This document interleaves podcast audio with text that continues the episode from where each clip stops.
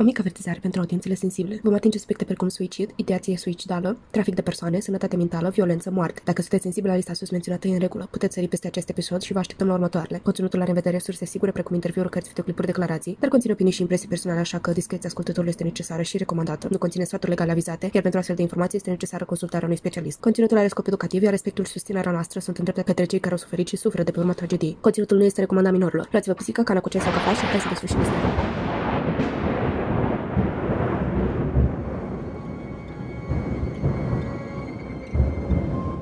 În toamna anului 2021, două pisici au început propriul lor podcast. Apoi au spus, pur, să se facă lumină în acest caz. Iar apoi am apărut noi, Cristina și Alex, pentru a transmite mai departe voința pisicească. Să ne facem așadar comozi și hai să vedem ce ne-au dus pisicile în această săptămână. Astăzi vă vorbi despre faimosul Hotel Cecil. Istoria acestui loc este pe cât de tragică, pe atât de misterioasă. Ne punem întrebarea ce face din acest loc un epicentru al întâmplărilor tragice și discutăm cazuri nerezolvate de acolo. Să începem!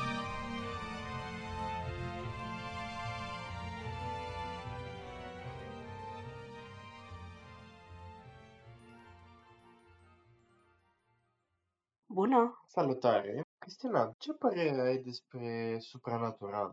Mm, sincer, nu știu ce să zic. Adică, mereu oarecum creierul uman încearcă să găsească tot felul de șabloane, de explicații pentru evenimentele care se întâmplă în jurul nostru și care chiar ni se întâmplă nouă. Pentru unele persoane simt că explicațiile paranormale sunt fix de ceea ce au nevoie. Dacă stăm să ne gândim, eu știu, conspirații paranormale până la uh, religie, toate par să aibă aceleași elemente și aceleași origini, seamănă între ele și așa mai departe. Și cred că e mai mult, sunt destul de sceptică în privința tuturor explicațiilor de genul cu dimensiuni paralele, cu bântuiri, cu forțe mai presus de noi, dar oarecum văd cum asta poate liniști și poate fi suficient pentru unii oameni ca să le aducă pace și liniște. Și atâta timp cât existența acestor teorii nu rănește pe nimeni, sunt ok cu asta și mai este aspectul ăsta care mi se pare foarte fascinant în paranormal, că în funcție de folclorul la care te uiți și în funcție de zona în care se trezește o astfel de explicație paranormală, poți vedea evoluția acelei culturi și acele, acelor concepții. Și cred că, cred că e foarte interesant de urmărit aceste motive paranormale. Da, cred că în ceea ce privește evoluția concepțiilor despre paranormal pe care le avem majoritatea, cred că această evoluție a fost uh, asemănătoare evoluției religiilor în general. Și majoritatea cercetătorilor sunt de acord că Ambele oarecum uh, provin din timpurile primordiale în care domina frica printre oameni, atunci când uh, singura protecție pentru întunericul din, uh, din jur era focul, lumina și cred că acest factor a fost decisiv în declanșarea anumitor tipare, care mai apoi să fie duse și modificate în funcție de cultura fiecărei țări. Și cred că putem vedea foarte bine asta în, atât în religie cât și în paranormal, în tot ce ține de fantome, demoni și toate astea. Pentru că majoritatea au o bază comună și de aici stă în puterea fiecărei culturi să modifice în funcție de religia de care aparține, de cultura locală, de întâmplări care probabil au avut loc în trecut și care au marcat destul de mult uh, populația încât să-i dea o semnătate paranormală. Ca și cu anumite populații care sunt, se învăț în jurul unei tradiții, uh, cu Baba Dochea, care își leapă de cojoacele și astea. Și chiar dacă nu sunt practic supranaturale în sensul la care ne vom referi în următoarele episoade, putem vedea cum, uh, în general, mediul și contextul cultural poate să modifice aceste concepții. Și mi se pare foarte interesant pentru că concepțiile astea arată foarte multe, mult mai multe decât alte chestii de, despre cultura din care fac parte acei oameni. Practic poți afla foarte multe despre ce cred oamenii, de ce le este frică, ce speră,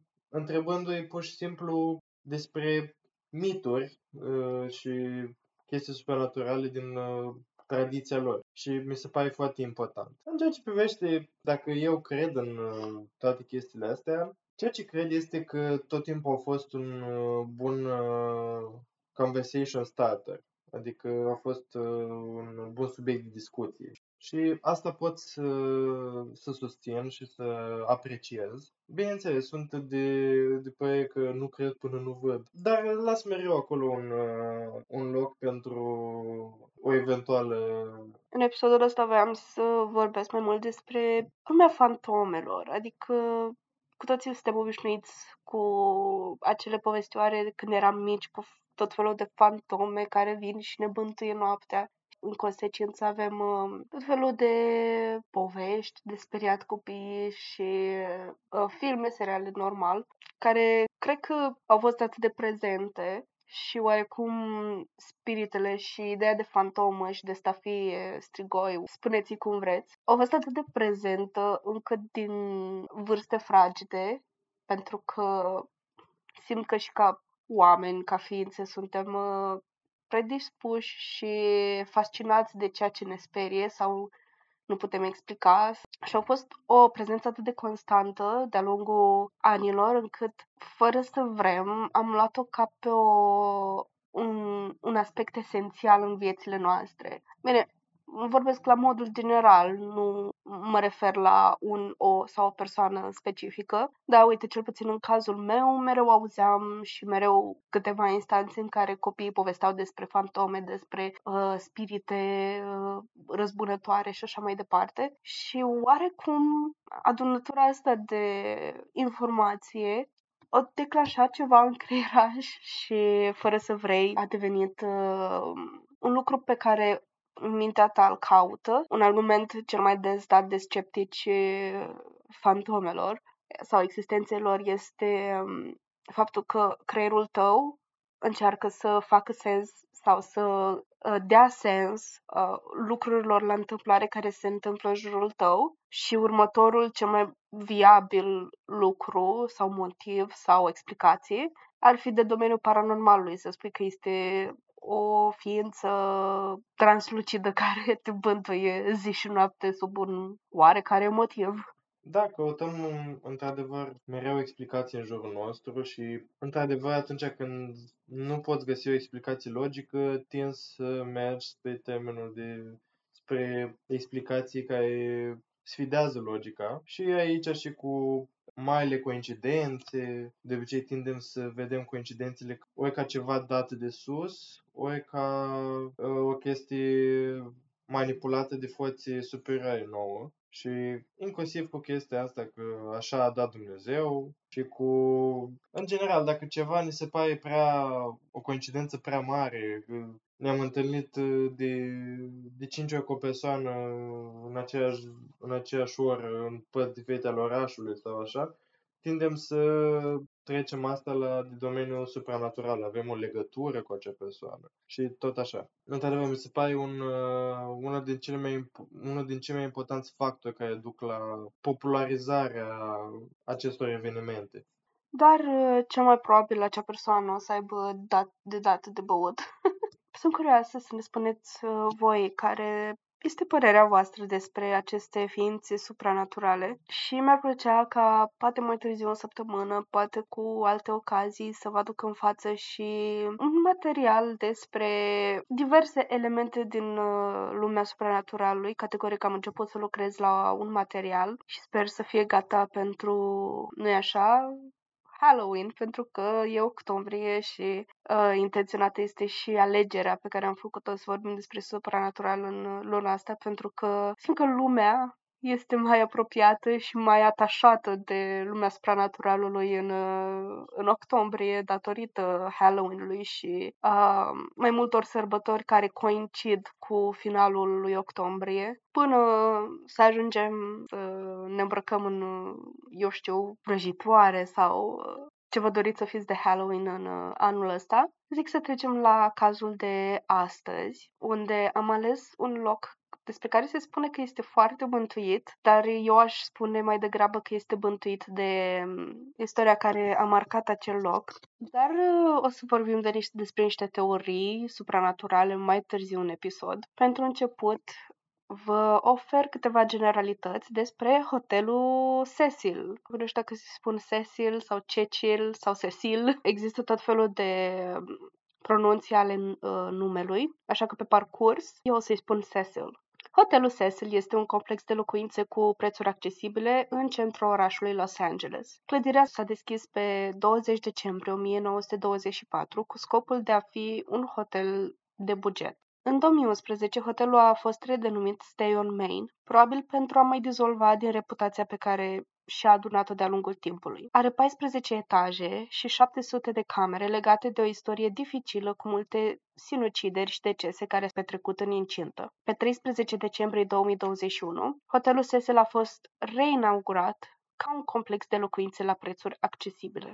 Pancarda mare cu Cecil Hotel este încă sus, numai că jos scrie Stay on Main Hotelul a fost construit în 1924 de trei hotelieri, William Banks, Charles Dix și Robert Shops, ca destinație pentru călătorii de afaceri sau turiști. A fost proiectată în stilul Beau, a costat 1,5 milioane de dolari pentru finalizare. După 5 ani de la deschidere, Statele Unite au intrat în Marea Depresie.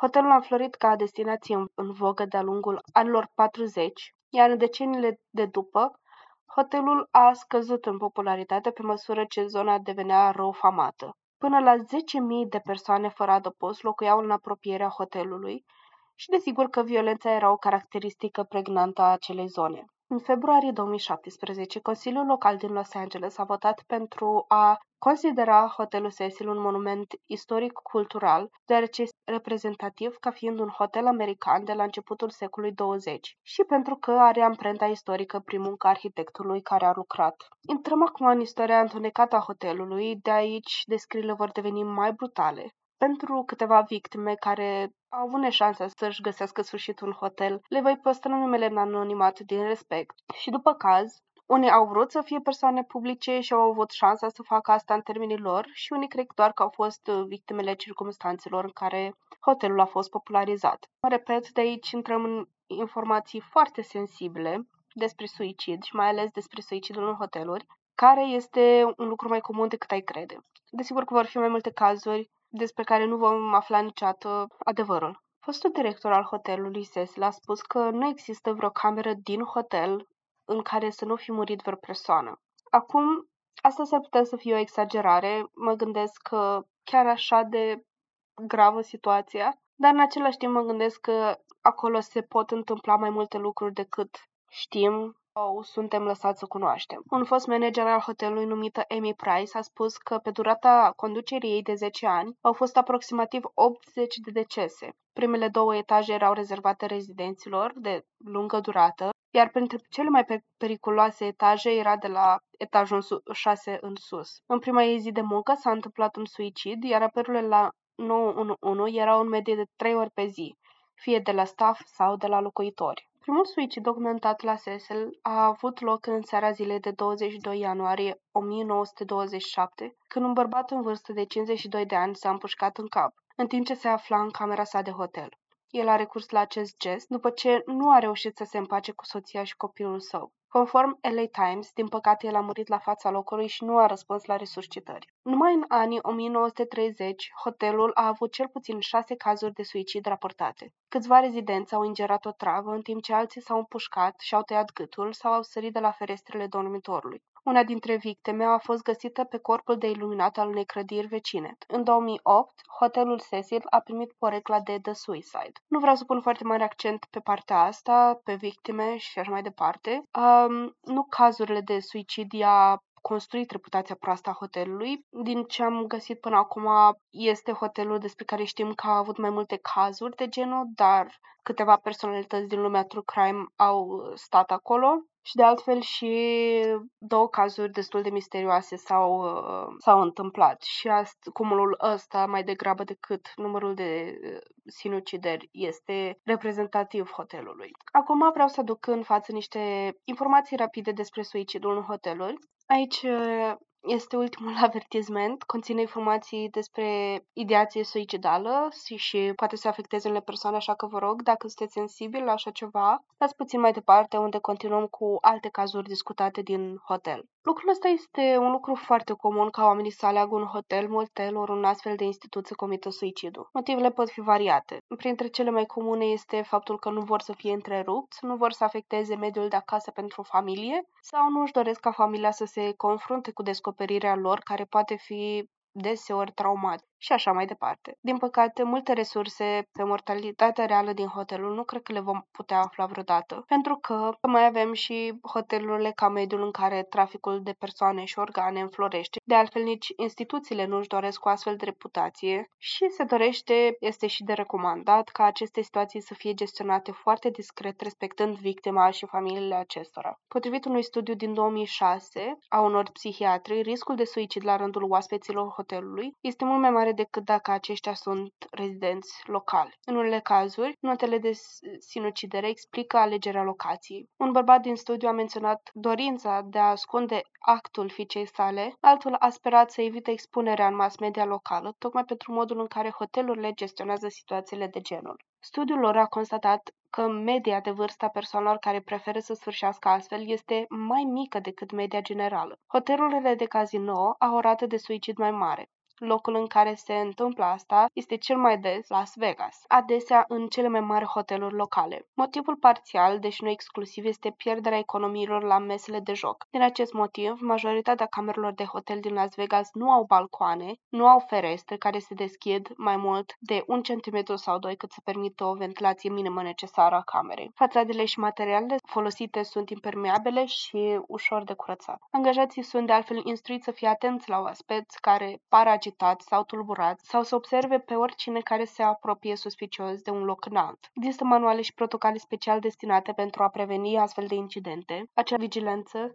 Poate părea altruistă, dar bunătatea umană este adesea pur și simplu un efect secundar al prevenirii responsabilității de după incident. Sinuciderile sunt considerate dăunătoare pentru afaceri, reputațiile acestora și în multe cazuri proprietarii de hotel pot fi considerați responsabili și chiar uneori trași răspundere. Daunele aduse camerelor cel mai probabil va trebui să fie acoperite de ei, înlocuirea mobilierului, mochetelor la nevoie și plata serviciilor de curățenie specializată. Acum, managerii de hotel, normal că sunt conștienți de faptul ăsta, doar că sunt reticenți să elibereze sau chiar să discute statistici. Cu toate astea, Neil Schmitter, proprietarul companiei Crime Scene Cleaners din San Francisco, spune că lanțurile de hoteluri și moteluri sunt cei mai mari clienți ai companiei sale, iar curățenile de la scenele unde s-au produs sinucideri îi asigură cea mai mare parte a afacerii. Oamenii tind să aleagă camere mari și luxoase pentru ultima lor noapte pe pământ. Majoritatea hotelurilor nu înlocuiesc paturile sau salteaua pe care s-au produs un astfel de incident, iar dacă aceasta este pătată, o vor întoarce pe partea cealaltă dacă efectele nu sunt atât de pronunțate vor înlocui doar fațeta saltelei și lejeria. Dacă ați observat în hoteluri, mochetele sunt în general urâte și încărcate cu modele, modele de vari culori. Motivul este că acestea ascund petele foarte ușor. Unele hoteluri aduc și preoți pentru a binecuvânta camera, nu doar de dragul viitorilor oaspeți, ci și pentru liniștea personalului de menaj. Potrivit lui Smither, după Las Vegas, regiunea din țară cu cele mai multe sinucideri sunt la hotelurile și motelurile de pe autostrada dintre Alabama și Virginia. Mai citisem o idee despre asta și anume că în orice hotel, oriunde sta în lumea asta, există o posibilitate mare ca cel puțin un astfel de eveniment să se fie întâmplat. Nu numai în întregul hotel, ci chiar în camera în care stai. Cred cauți pe Google care este hotelul cu cea mai mare incidență de suicid, îți dă hotelul Cecil, cu 18 cazuri așa zise oficiale. Ceva îmi spune că în hotelurile și lanțurile de hoteluri mai mari situația stă cu mult mai rău. Informațiile astea sunt destul de supărătoare emoțional. Poate ne fac, ca societate, să fim puțin mai atenți la indiciile din jur. Poate Poate fiind conștienți de ele, putem să ajutăm cumva, cândva, la nevoie. Dacă te afli într-o situație de genul, apelează la linii telefonice de ajutor. Un gest atent luat din partea unei persoane dragi poate face diferența și, în final, dacă experimentezi tu acest lucru, te rog să ceri ajutor de unde vezi cu ochii. Vorbește cu familia, prieteni, un coleg, un apropiat drag ție sau orice persoană în care ai încredere. Caută numere de telefon de ajutor local, de preferate asociații specializate în sănătate mentală și caută resurse care te vor ajuta în privința asta. Un ultim caz prezentat în legătură cu un suicid s-a întâmplat în 1962 la hotelul Cecil, când un bărbat în vârstă de 65 de ani trecea în plimbare cu mâinile în buzunar pe lângă hotel. La un moment dat, o femeie a căzut peste el. O femeie de 27 de ani a sărit de la fereastra ei de la al nouălea etaj după o ceartă cu soțul ei. Căderea i-a ucis pe amândoi, instant. Pe lângă sinucideri, istoria hotelului Cecil include și alte întâmplări violente și tulburătoare. De asemenea, a devenit un loc de întâlnire notoriu pentru cupluri adultere, activitate de droguri și un teren comun pentru lucrătoare sexuale. Printre primele cazuri misterioase din hotel este la un, al unei tinere de 25 de ani. Aceasta a căzut de la o fereastră de la etaj. Căderea ei a fost atenuată de fire telefonice, care au fost înfășurate în jurul corpului. Ea a murit mai târziu la spitalul de primire. Poliția nu a putut stabili dacă moartea ei a fost rezultatul unui accident sau al unui suicid. Următorul caz este cel puțin interesant și are în vedere pe Dorothy Jean Purcell, în vârstă de 19 ani. Ea era cazată la hotelul Cecil cu iubitul ei. Declarațiile spun că ea nu știa că este însărcinată și a avut neșansa să intre în travaliu într-o seară la hotelul Cecil. A mărturisit că în mijlocul nopții s-a trezit cu dureri abdominale îngrozitoare. În ciuda acestor dureri, nu a vrut să-l deranjeze pe iubitul ei, care dormea liniștit lângă ea. În liniște s-a dus la baie, unde a avut marea surpriză de a da naștere unui băiețel. Ea a crezut că bebelușul era mort.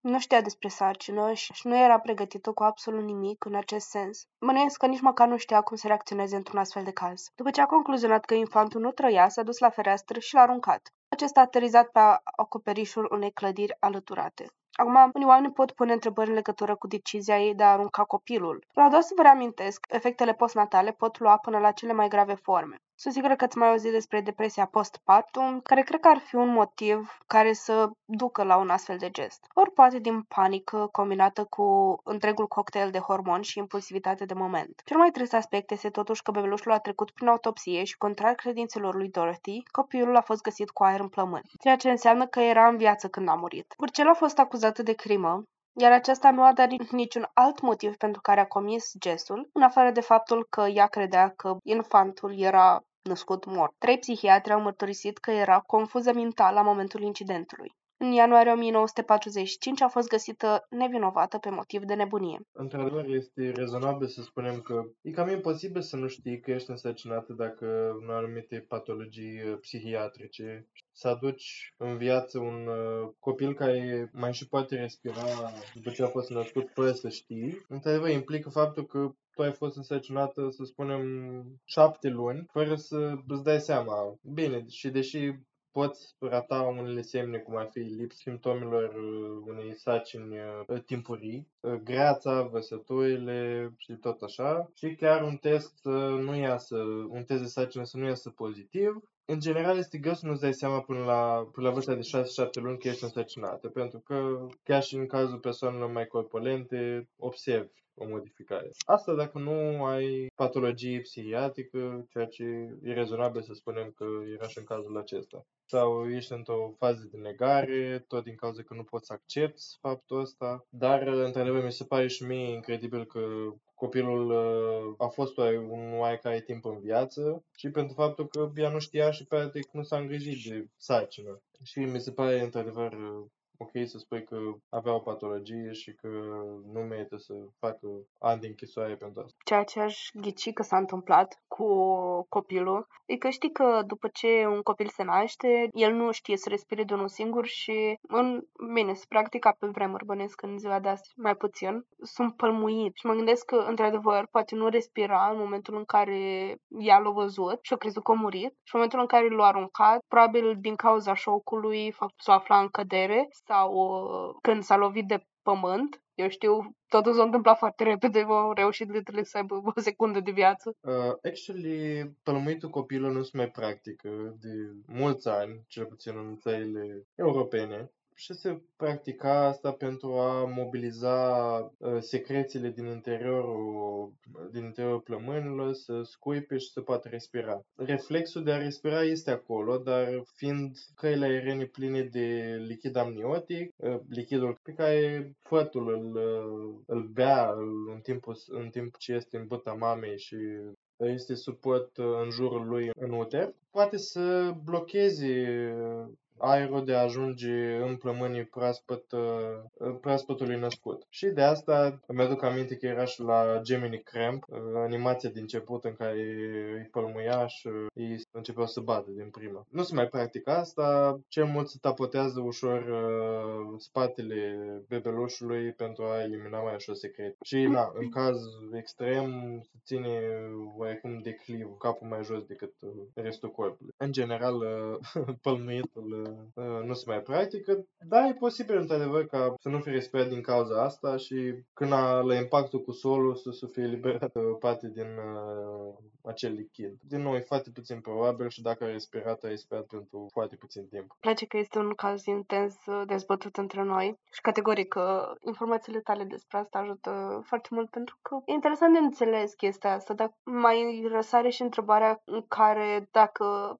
ea ar fi știut cum să reacționeze vorba ta să-i tapoteze sau să-i dau pălmuță sau așa mai departe, dacă în cazul în care ea ar fi știut că e în viață l-ar fi păstrat și nu ar fi făcut gestul. Pentru că totul se rezumă la gestul de a arunca copilul pe fereastră, pe acoperișul clădirii alăturate, știi? Dar trecem mai departe la un alt caz, probabil mai misterios, logistic decât acesta, și anume cel din 1964, când s-a întâmplat o crimă în hotel. Vorbim despre Goldie Osgood, în vârstă de 65 de ani, care a fost un operator de telefonie pensionat și găsită de staff moartă în camera ei. Fusese violată, înjunghiată și bătută, iar în cameră nu a rămas nimic. Osgood era bine cunoscută în zona hotelului. Câștigase porecla de Pigeon Goldie pentru că hrănea păsările din piața Pershing din apropiere. Lângă trupul ei se afla o șapcă Los Angeles Dodgers pe care o purta adesea și un sac de hârtie plin cu semințe pentru păsări. La câteva ore după uciderea ei,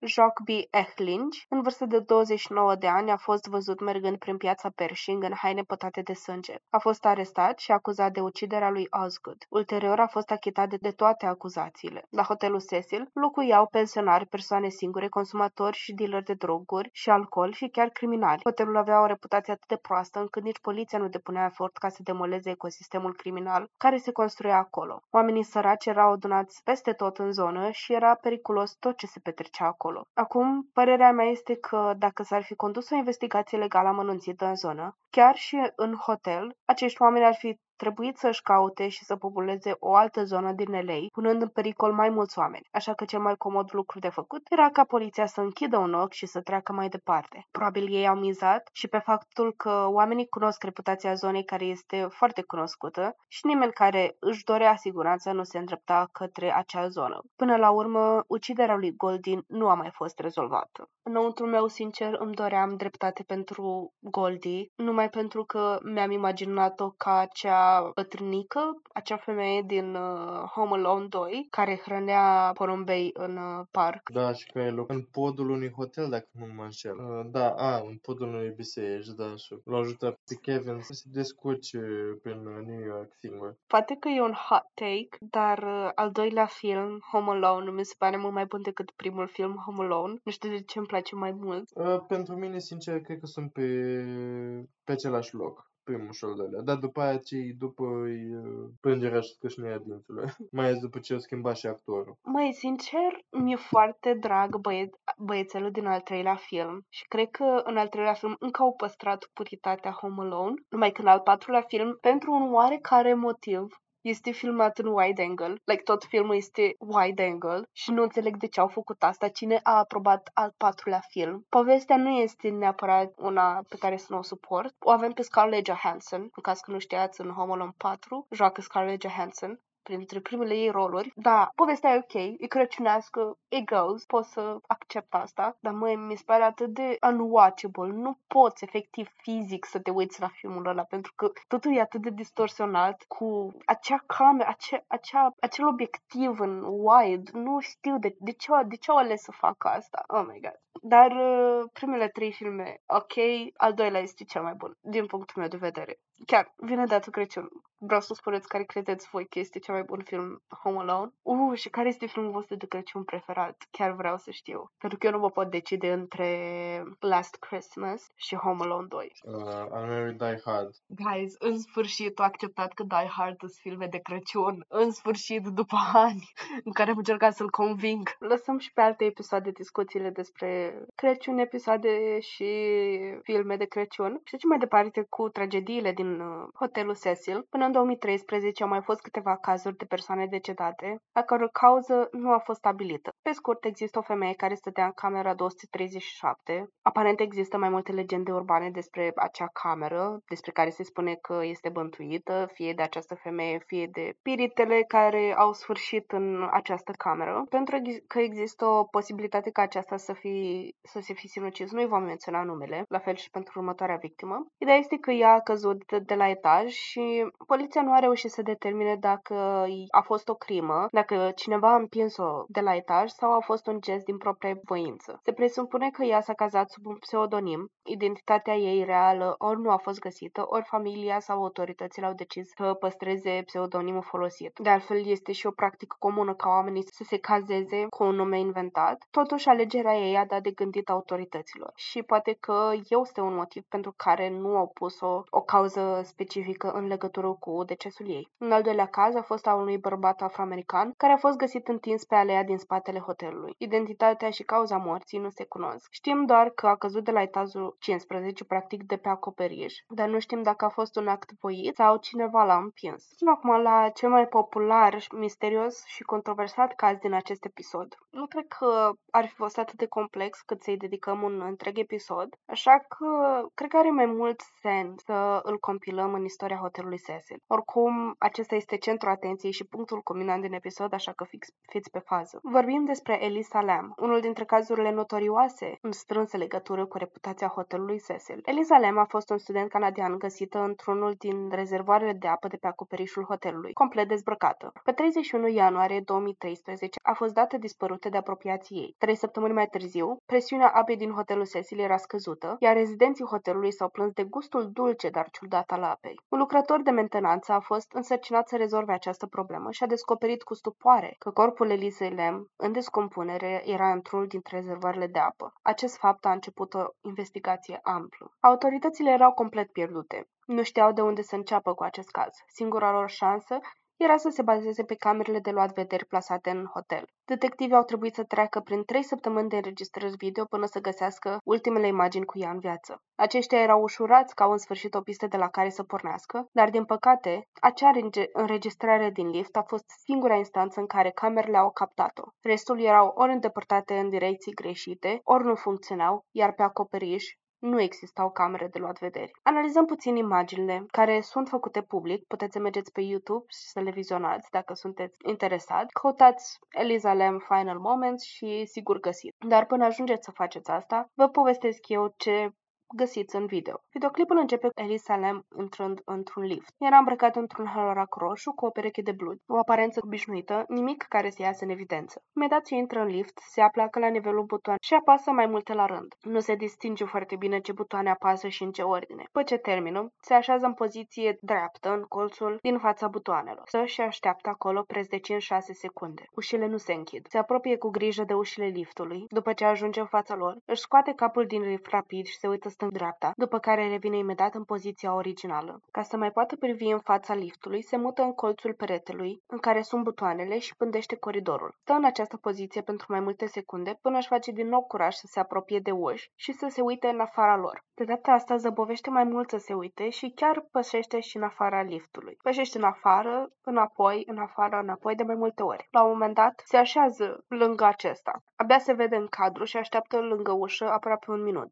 După ce așteptarea a luat sfârșit, intră înapoi în lift și mai apasă odată o serie de butoane. De data asta parcă apasă într-o secvență repetată o serie prestabilită de butoane, după care iese înapoi în afara lift. La un moment dat putem observa că gesticulează într-un mod dubios. Parcă încearcă să simtă aerul, ori încearcă să comunice cu cineva. Deși filmarea are o calitate destul de joasă, am observat un zâmbet pe fața ei. După ce termină cu gesticulările și mai așteaptă puțin lângă ușa liftului, pleacă. În ultimul cadru se poate observa că din locul din care pleacă se observă un artefact asemănător unui pas. Dacă este un picior, unghiul în care se mișcă pare că nu ar aparține Lisei Lem. Comportamentul acesteia de pe înregistrare a provocat multe speculații cu privire la cauza morții. Odată ce înregistrarea cu ultimele momente ale Elizei au fost publicate, teoriile s-au înmulțit. Acestea variază de la cele mai raționale până la cele mai apropiate de paranormal. Totuși, pare că nimic nu este suficient de bazat ca să explice toate întrebările legate de acest caz. Ce s-a întâmplat cu Eliza Lam? Câteva lucruri le cunoaștem sigur. Ea a fost diagnosticată cu depresie și tulburare bipolară. Era confortabilă să povestească despre asta, ba chiar contul ei de Twitter adesea menționat diagnosticul primit și cât de tare o afectau în viața de zi cu zi zi. Ea a împărtășit parcursul ei ca să găsească o medicație care să o ajute. Unii oameni spun că tocmai această medicație i-a adus sfârșitul, dar probabil acei oameni habar nu au cum funcționează medicațiile pentru astfel de condiții. Sora Elizei, Totuși, a dezvăluit că Lam obișnuia să nu-și ia medicamentele. Printre bunurile ei rămase la hotel se aflau mai multe medicamente prescrise, aparent neatinse. Ea a mai trecut printr-un comportament psihotic similar în trecut, atunci când nu era sub medicație. În timpul autopsiei s-a dezvăluit totuși că încă mai avea în sistem o cantitate mică din substanțele pe care le lua, împreună cu o cantitate mică de alcool. Intoxicația cu alcool nu era suficientă pentru a o induce într-o stare de ebrietate atât de gravă, încât să își piardă coordonarea și să se scufunde în rezervorul de apă de deasupra hotelului. Dar nici atâta cât să-i afecteze judecata. Ca să ajungi în rezervor, trebuie să urci pe o scară din bare de metal subțire și ca să deschizi rezervorul, este destul de greu și complex ca să fie dus la capăt de o persoană în stare de ebrietate, mai ales cu o figură micuță și delicată ca Elisa Lam. Unii oameni au ajuns atât de departe încât să speculeze că ar mai fi dezvoltat și tulburări pe spectrumul schizofrenic, mai specific schizofrenie paranoidă. Unii oameni și-au luat libertatea de a face astfel de asumări, bazate pe faptul că are un istoric de boli mentale. Eu zic că dacă un specialist nu și-a dat cu părerea în urma unui consult amănunțit, o astfel de teorie nu ar trebui să existe. Eu am decis să o includ totuși pentru că voiam să vă aduc la cunoștință cât de departe pot merge oamenii ca să explice un fenomen. Înțeleg că este ok să existe teorii ce țin de supranatural, dar cred că asumările de genul diagnostic medical și în special psihiatric pot fi dăunătoare la un nivel mult mai răspândit și mai ales contribuie la stigmatizarea bolilor mentale, făcându-le ceea ce nu sunt prin dezinformare. Înainte să intrăm în teoriile paranormale, mai menționez că în hotelul Cecil stăteau tot felul de oameni răi, dacă nu v-ați dat seama seama deja. Cel mai probabil existau traficanți de organe sau ucigași printre oaspeții hotelului. De aici, desigur că s-au, uh, s-au mai trezit teorii cum că oaspeți au fi putut face asta, ori că unul dintre membrii staffului ar fi avut tocmai acces la rezervorul de apă și ar fi dus-o pe Lisa Lem acolo să o arunce în rezervor. Mai dezvoltați de atât nu am găsit uh, teorii legate de asta, nu există niciun nume, niciun suspect, cam asta este. Mai teoretic, uh, nici eu nu văd de ce s-ar fi dus ea singură,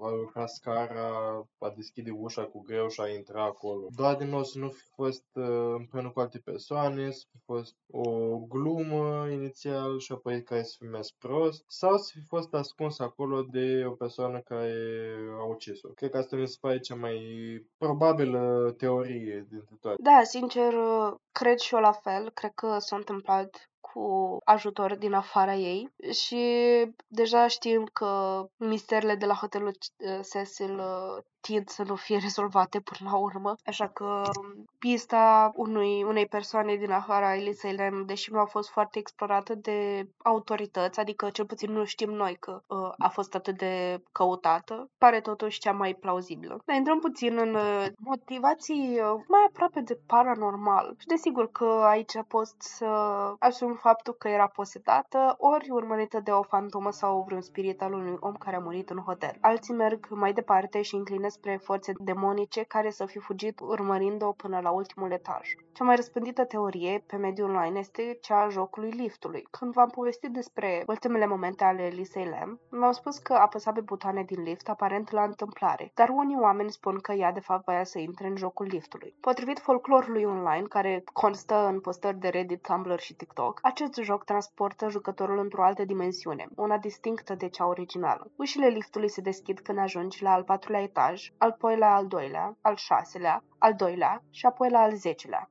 Nimic nu ar trebui să se schimbe în jurul tău. Coșmarul începe la etajul 5. Potrivit mai multor surse, când ajungi la etajul 5, ușile se deschid, dezvăluind o tânără femeie îmbrăcată în negru, care va urca cu tine în lift. Ea se poate manifesta în orice fel.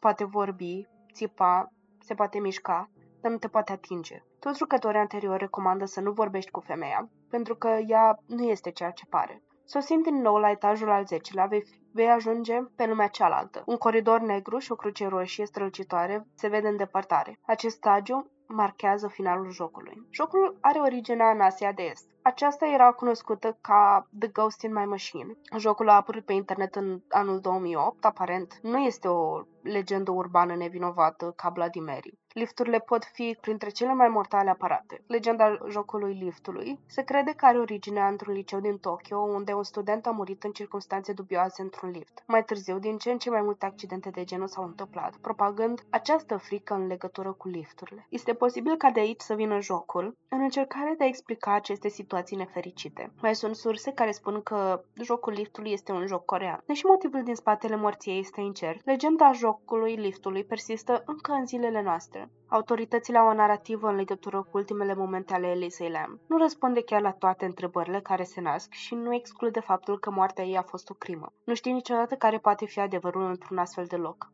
Poliția speculează următoarele. Comportamentul ei din lift a fost cauzat de o halucinație paranoică. S-a urcat singură în rezervor, crezând că este în pericol atunci când a intrat, nivelul apei a fost suficient de mare încât să fi putut să iasă singură la suprafață, dar pe măsură ce oaspeții și rezidenții foloseau apa de la robinet, nivelul apei a scăzut și a lăsat-o captivă în rezervor, fără posibilitatea de a ieși. Totuși asta nu răspunde la motivul pentru care ea era dezbrăcată. Totuși au venit cu un răspuns și ei au spus că s-a dezbrăcat în timp ce se afla în rezervor încercând să scoată hainele care o trăgeau spre fundul rezervorului. Medicul legist din Los Angeles a clasat moartea ei ca fiind un înnec accidental, tulburare bipolară fiind un factor semnificativ în sfârșitul ei. După ce cazul Elisei Lam a ajuns în presă, vânzările la hotelul Cecil s-au înmulțit, lumea fiind din ce în ce mai fascinată de acest loc, considerat acum bântuit.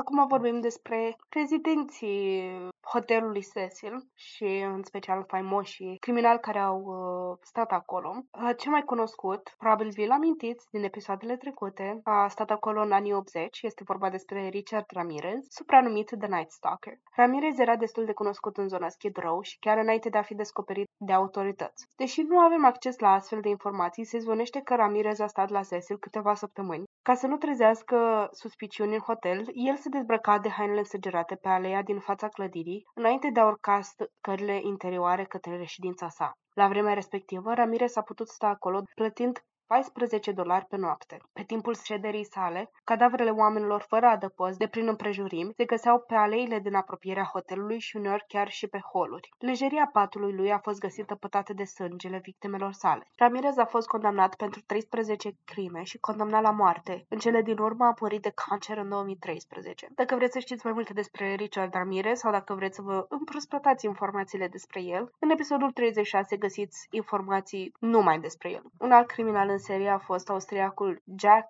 Unterweger. Acesta a rezidat la Cecil în 1991. Se spune că el își dorea să copieze crimele lui Ramirez. Nu pot imagina că era doar un fan înfocat. Pe când era acolo, a sugrumat și ucis cel puțin trei lucrătoare sexuale, crime pentru care a fost condamnat în Austria. Nu vom vorbi despre el în acest episod, mai în detaliu, dar vă puteți aștepta pe viitor să aibă un episod dedicat pentru că este un caz destul de complex și se întâmplă foarte multe. Aparent călătorea din loc în loc și, în fine, lăsa în urmă uh, tragedii. Și desigur, un ultim aspect de discutat despre hotelul Cecil este legătura hotelului cu Black Dahlia. Motivul pentru care nu mi-am dorit să dezvolt uh, subiectul ăsta este că nu este certă legătura dintre cele două. Un scriitor care era pe urmele lui Elizabeth Swart, numită și Black Dahlia, după cum știți, a scris în cartea lui că ea a fost la barul hotelului cu puțin timp înainte să fie găsită moartă în zona din jurul hotelului. Este posibil ca ea să fi trecut pe la hotelul Cecil? Da, doar că se cunosc informații atât de vagi despre caz încât orice e posibil.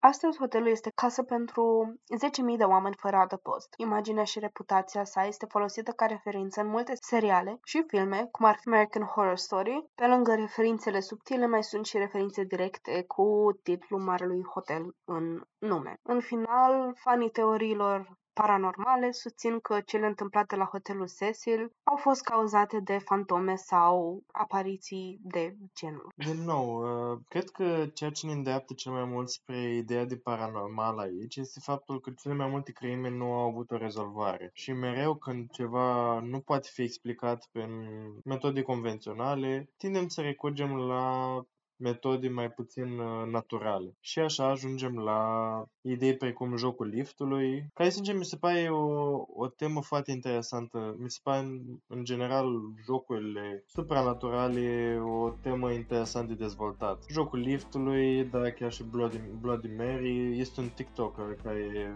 ce puțin pe vreme făcea foarte mult content pe tema asta a jocurilor uh, horror, cum a venit. Multe aveau ca și desfășurare aprinsă de lumânări țări și trebuia să mergi într-o cameră în alta casei și să te ferești de anumite entități. Și sincer mi se păreau foarte entertaining, foarte um, distractive uh, TikTok-urile lui și lui mai am cu atenție. Uh, în ultimul timp nu l-am mai văzut. Poate a început să joace ce, ce, ce punea pe TikTok. Da, dar uh, abia așteptam un nou TikTok de la el cu se numeau Games You Don't Wanna Play jocuri pe care nu vrei să le joci și abia așteptam. Uh, cred că singurul TikTok la care chiar căutam uh, pe cont la el din când în când, dacă mai scos ceva. Dar uh, lăsând asta la o parte, de cele mai multe ori nu este vorba de un joc, ci despre o întâmplare foarte oribilă și, din păcate, aceste întâmplări oribile nu pot fi făcute decât de noi oameni, care unii dintre noi pot fi foarte oribili. Ca co-host al unui uh, podcast de true crime pot să confirm că unii oameni dintre noi pot fi oribili. Mă refer la cazuri, nu, voi sunteți simpatici. nu mă înțelegeți greșit, vă rog. da, dacă nu ne ascultă un criminal în sec, atunci, da, tu ești oribil. Oh my god, nu. Dar uh, având în vedere că în România incidentele cu crime, criminali și tot ce vorbim cam pe acest podcast nu sunt atât de comune precum sunt în alte țări. Uh, categoric avem și noi cazurile noastre, dar uh, realistic vorbind, nu sunt chiar atât de multe ca în, uh, în țări, uh, mi-e frică să spun dezvoltate, pentru că oarecum nu este o, o cauză și efect cât ești mai dezvoltat ca țară, ai mai mult criminalitatea este mai uh, crescută, ceea ce actually este un lucru fals, cu cât ești mai dezvoltat ca țară, criminalitatea este mai redus. Încă un episod în luna asta care cred că va fi tăiată din scurt pentru că mai avem o săptămână din dragul nostru octombrie și filmează noiembrie, dar încercăm să vă aducem conținutul promis pe octombrie. Tragem tare ca să aveți voi ce să ascultați în timp ce mergeți acasă de la serviciu sau curioasă de unde ne mai ascultați voi. Și sunt foarte mândră de mine că am trecut prin episodul ăsta pentru că sunt, după cum am observat în vocea mea, sunt răcită copță. Așa am fost și acum două episoade, așa am rămas și acum, cu toate că a trecut deja două luni. Este ceva în aer, așa că vă rog, purtați, știu că sunteți terorizați majoritatea, dar vă rog, purtați mască în locurile aglomerate. Aveți grijă, spălați-vă pe mâini. Sunt lucruri rudimentare, uh, poate cu care suntem mult prea familiar sau uh, familiar în sensul în care am trecut prin evenimentul de acum 2 ani și așa mai departe. Dar nu vreți, nu vreți să răciți. Sunt niște răceli îngrozitoare în ultimul timp. Nu vreți ce are Cristina. Uh, are un, uh, un crocobauer. Pot să confirm asta. Acestea fiind spuse, vă așteptăm să continuăm discuția despre filmul favorit de Crăciun și despre credințele în paranormal, credeți sau nu în uh, supranatural, pe Instagram la crime.c.pisici. Știți deja procedura. Ne puteți lăsa DM sau să ne scrieți în, uh, în comentarii ce părere aveți. Pa! Pa, pa! Acest podcast a fost înregistrat sub atenta îndrumare a gazelor noastre, pric și câlți. Nimic din toate astea nu ar fi fost posibil fără prezența lor.